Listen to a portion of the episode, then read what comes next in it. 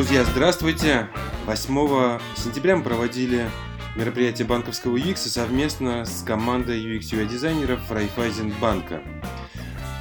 Дмитрий Мясников, эксперт по UX UI дизайну в Райфайзен банке, отвечал на вопросы слушателей. Э, эту сессию вопросов и ответов мы решили опубликовать как отдельный подкаст. И первый вопрос Дмитрию. Сколько дизайнеров работает в Райфайзенбанке? Спасибо, коллеги, что присоединились. На сегодняшний день в банке около 30 дизайнеров. Вот, еще несколько лет назад, э, три года назад нас было совсем мало, в районе 4-5.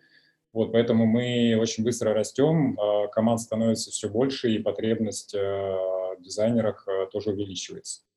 Скажи, пожалуйста, если это не секрет, а какие планы развития персонала в этом смысле? Ну вот за три года вы выросли в пять раз или шесть, если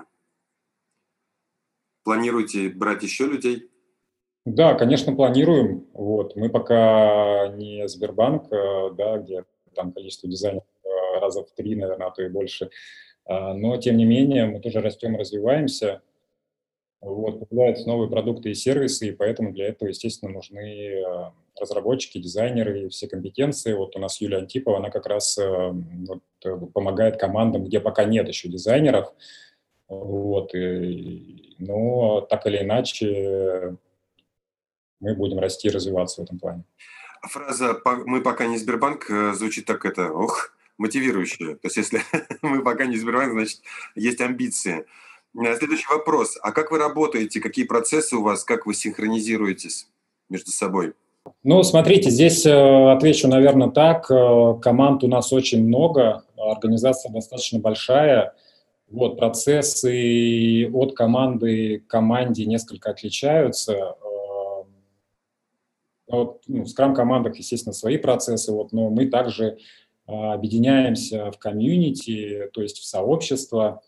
Вот, например, комьюнити UX, UI дизайнеров или комьюнити э, дизайн-системы, комьюнити фронтенд разработки, исследователей и так далее. И внутри комьюнити по каждой профессии есть э, свои активности, в рамках а, которых мы скажем так, поддерживаем а, здоровую атмосферу, вот развиваемся, синхронизируемся, а, делимся своими, делимся знаниями и опытом, вот, и ну, дизайн-комьюнити у нас а, развивает Елена Куликова, наш senior community lead. У нас также есть, также есть синхро встречи комьюнити лидов по сегментам. Основные сегменты у нас корпоративные, SME и розница – вот, и в каждом сегменте свои синхро-встречи. Вот, и мы, естественно, выстраиваем единые дизайн-процессы по всему банку. Я правильно понимаю, что дизайн-комьюнити – это вот совокупность всех, кто в банке занимается вопросами UX, UI? Да, это административная ветка, вот, и мы объединяемся в такие группы, ну, человеку свойственно объединяться в группы. Вот у нас есть э, общие чатики отдельно по комьюнити. Мы можем, на самом деле, объединяться не только по профессиям в комьюнити, мы можем объединяться, как я вот отметил, а, у нас есть дизайн-система, да, и э, в дизайн-системе принимают участие много разных профессий. А, это и разработчики, это и дизайнеры, другие стейкхолдеры, заказчики. Мы все, в общем-то, на, на благо всего банка работаем над э, дизайн-системой, помогаем команде дизайн-системе если, допустим, команда нуждается в помощи, а, то подключаем сообщество, и кто может, тот помогает также. А как складываются ваши, у, вот ваши, у вашей дизайн-комьюнити отношения с маркетингом? Не получается ли так, что маркетологи диктуют вам, какие должны быть цвета, кнопки, интерфейсы? Вы не под пятой случайно маркетинга? Очень часто задают такой вопрос. Вот, ну, э, скажу так, как э, уже неоднократно говорил, мы дружим с маркетингом, у нас э, общая цель и желание создавать э, лучшие решения для наших клиентов. И, наверное, вы уже знаете, что Юра Ветров сейчас э, к нам присоединился, и он является главой бренд-команды. Вот, и у него хороший опыт digital, понимание того, как нужно а, выстраивать процессы и склеивать разные миры – вот, я прекрасно понимаю, что дизайнеры, проектировщики, UI, UX дизайнеры ну, с, с, маркетингом живут несколько в разных мирах.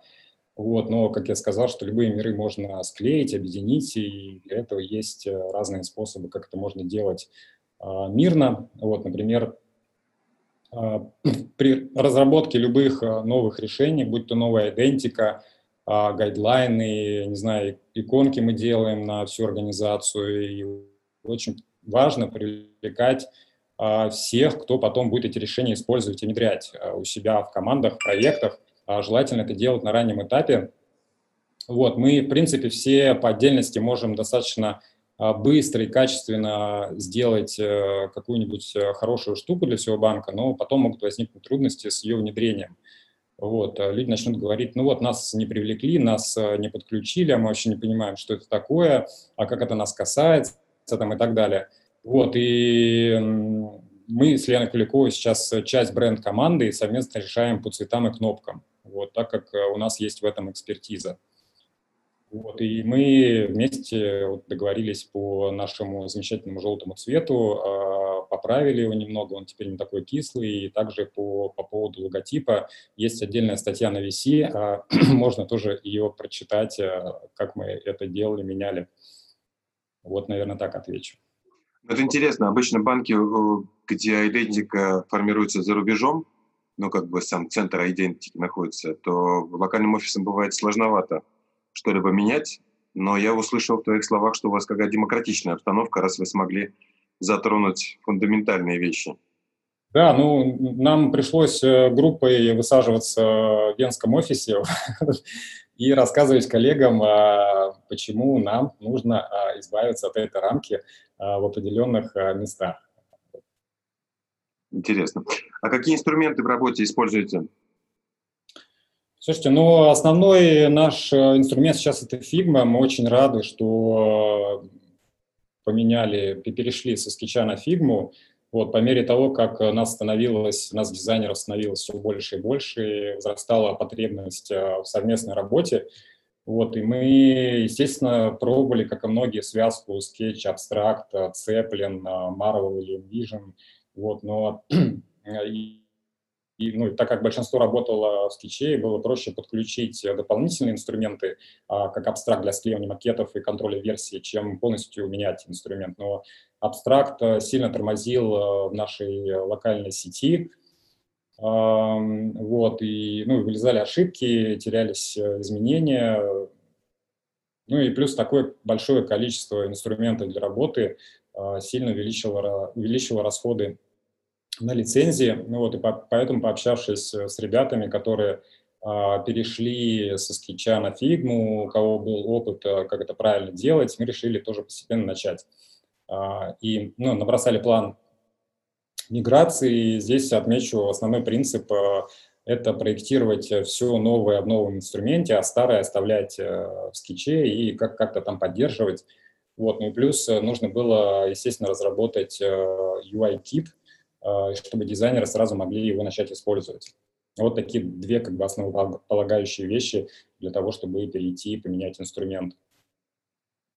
У нас э, следующий вопрос посвящен логотипу. Как раз э, рамки ты упоминал о том, что рамку удалось убрать.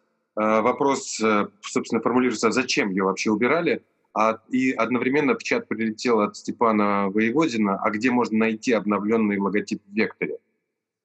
Расскажешь про рамку и вектор? А, ну, по поводу убрали рамку, ну, убрали рамку, потому что на то были определенные причины. Опять-таки, повторюсь, есть отдельная статья, ее можно почитать, там очень все подробно описано. А, рамку мы убрали только там, где есть охранная зона, вот, а именно в иконке мобильного приложения, а, социальных сетях а, и так далее. Многие писали в комментариях, что, ну, словно 30 дизайнеров убирали год рамку, а, и вот про это вот все, но вы же прекрасно понимаете, что организация достаточно большая, а, с хед-офисом в Вене, и ну, европейские корни, такие вещи меняются и обновляются крайне неохотно. А саму рамку убрать просто, ну, гораздо сложнее убедить европейских топ-менеджеров в необходимости сделать это. Вот, поэтому мы пока живем а, с логотипом, а, где есть рамка, но для себя мы договорились э, с Веной, что в некоторых местах, э, где есть вот эта вот охранная зона, э, мы можем использовать логотип без рамки. Ты упоминал, что у вас есть дизайн-система. А, следующий вопрос. Автор его спрашивает как раз а, про то, есть или нет. Ответ нам уже очевиден, она есть. Расскажи чуть подробнее про вашу дизайн-систему. Да, у нас есть дизайн-системы, я даже немного похвастаюсь. У нас есть целая отдельная команда, которая разрабатывает и улучшает дизайн-систему. А вот, а комьюнити, как я уже отмечал, по дизайн-системе, это и дизайнеры, и разработчики могут подключаться и помогать ее развивать. Вот, но, естественно, с дизайн-системой все было очень непросто, как она зарождалась, развивалась, на каком этапе э, сейчас находится. Об этом лучше меня гораздо расскажет э, Вика Дубровская, она у нас отвечает за бэклог дизайн-системы. Вот, есть также отдельная статья, которую она написала на VC про дизайн-систему Райфайзенбанка. Вот, тоже можно посмотреть, почитать. Скажи, пожалуйста, есть ли у вас какие-то программы стажировки? Как вам подать заявку? Да, здесь все просто, друзья, есть программы. Вот можете зайти на сайт raiffeisen.evolve.ru, э, э, либо просто вбить в Яндексе стажировка в Райфайзенбанке, вот, и там же можно подать э, заявку. Я попробую потом повторить эту ссылку в чате. Пока вопрос от Александра Башлаева. Какие существуют платформы для анализа? А, ну, тут отвечу так. Э, если имеется в виду, какие BI-платформы мы используем в банке, то не совсем уверен, что могу их прямо сейчас называть. Э, но скажу так, они есть а, и активно используются. Вот. Основной фокус, естественно, на data-driven. А, и мы, я думаю, что об этом расскажем, ребята, коллеги расскажут на отдельных э, этапах наших, поэтому следите за анонсами. А, я как мог набрал а, ссылку на программу стажировки а, в чат. Но если не опечатался, то ей можно воспользоваться. Следующий вопрос от Лилии Зериной. Какие используются в Райфайзенбанке альтернативные классические методы исследований, так альтернативные или классические, без запятой тут, когда нужно проверить гипотезы быстро? Слушайте, ну у нас э, много чего используется. А, количественные опросы, как внутри сервисов, э, мы спрашиваем клиентам, клиентов, так и через email рассылки, как э, Юля правильно отмечала. А, проводится глубинное интервью, а, фокус-группы, та же карточная сортировка. Вот есть формат, который в Европе называют Testessen -ом, или вот когда Дима приезжал к нам, он говорил про название такое, ну, как, оно мне больше нравится, pizza testing. Про pizza testing, тестирование да. еду.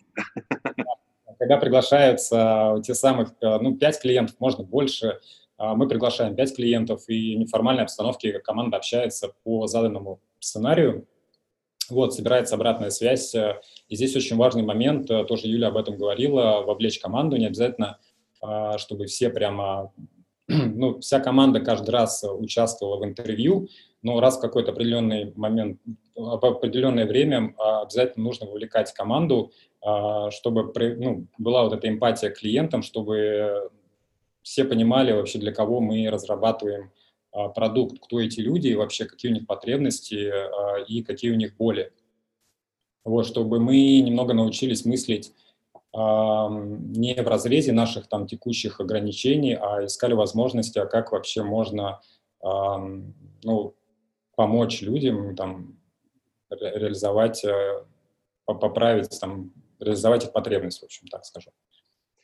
Да, ты вспомнил про pizza testing. К сожалению, пандемия нам не дала э, в этом году реализовать такой большой публичный ивент, но просто скажу, что нам э, наша соотечественница, которая работает в немецком банке, рассказала потом, что, что по всей Германии в разных городах есть такие комьюнити UX-исследователи, которые периодически собираются на митапы, покупают пиво и пиццу, а, респондентам приглашают их, и вот большой зал, в каждом углу какая-то продуктовая команда, респонденты флуктуируют между этими командами, подсаживаются, и там проходит такое формальное, неформальное тестирование, интервью.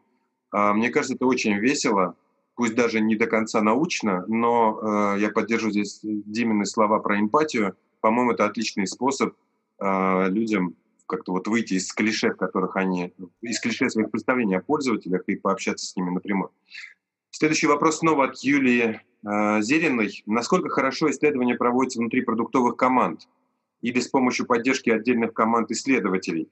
Насколько продуктовые команды прокачаны с точки зрения исследований и самостоятельны в этом плане? Да, отличные вопросы. Ну, постараюсь ответить сразу на два, хоть, может быть, это не совсем ко мне. А, ну, тут можно сказать, на самом деле, про любую компетенцию, а, будь то исследователь или дизайнер, разработчик, аналитик, тестировщик, а, что если в команде, там, например, нет э, фронт-энд разработчика, но есть э, бэк-энд разработчик, то в целом, немного почитав э, литературы, можно что-то собрать на React -е, ключевое слово «что-то», вот, или если в команде нет дизайнера, то можно использовать Bootstrap, например, или порисовать что-то в фигме самому, но вряд ли будет прямо вот хорошо.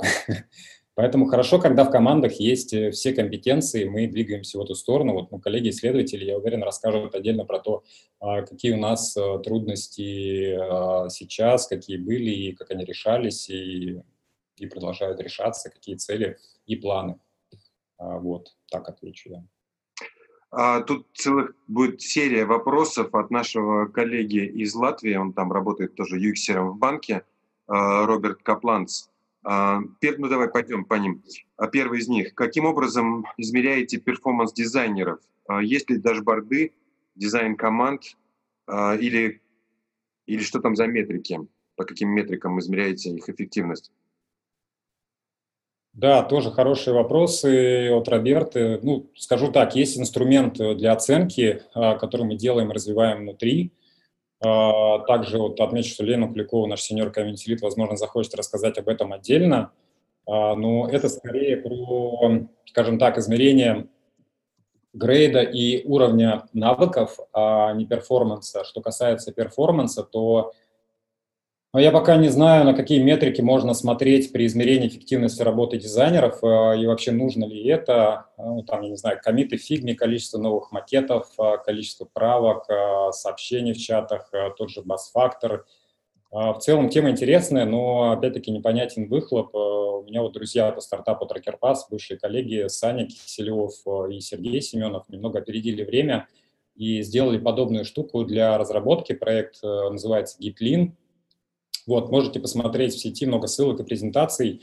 Довольно интересно. И вот э, видел, что здесь 26% э, продукт-овнеров.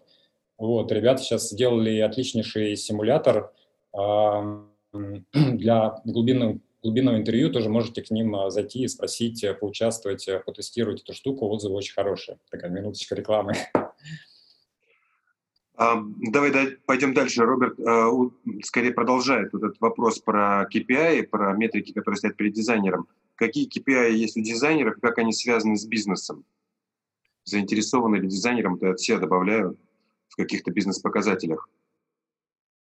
Да, цели дизайнеров э, напрямую связаны с бизнесом, потому что цели, они общекомандные – вот. Нет отдельных целей для дизайнеров или разработчиков, э, есть э, только индивидуальные планы развития. Вот они для того, чтобы дизайнеры понимали, э, что нужно сделать для того, чтобы попасть на следующий уровень, следующий грейд. Вот. Эм, ну а у команды общие цели, и вся команда должна стараться эти цели выполнить. Вот, наверное, так отвечу еще, еще несколько вопросов от Роберта. Опишите, где зарождается идея, как создаются инновации, когда вовлекаются дизайнеры и исследователи, как дизайнеры работают с бизнес-оунерами и планируют свою работу с дедлайнами.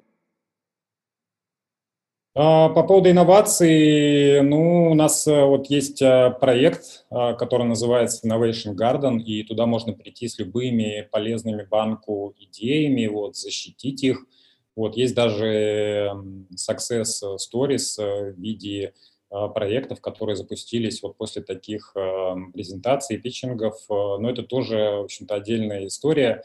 И дизайнеры работают с продукт-оунерами, как с партнерами. У нас, в общем-то, пропагандируется такой, скажем, подход servant лидерства, чтобы но это значит, что мы, а, в общем-то, фокусируемся на том, чтобы команды работали максимально самостоятельно и достигали заявленных а, бизнес-целей. А, и продукт овнер это скорее лидер и вдохновитель. а не менеджер. Ну, но вообще а, порой идеи приходят в самых странных местах и состояниях. Вот, наверное, Самое странное состояние, это тоже интригующе звучит. Что вы там кушаете? А, Роберт продолжает. А как вы проверяете жизнеспособность идеи на стадии прототипа?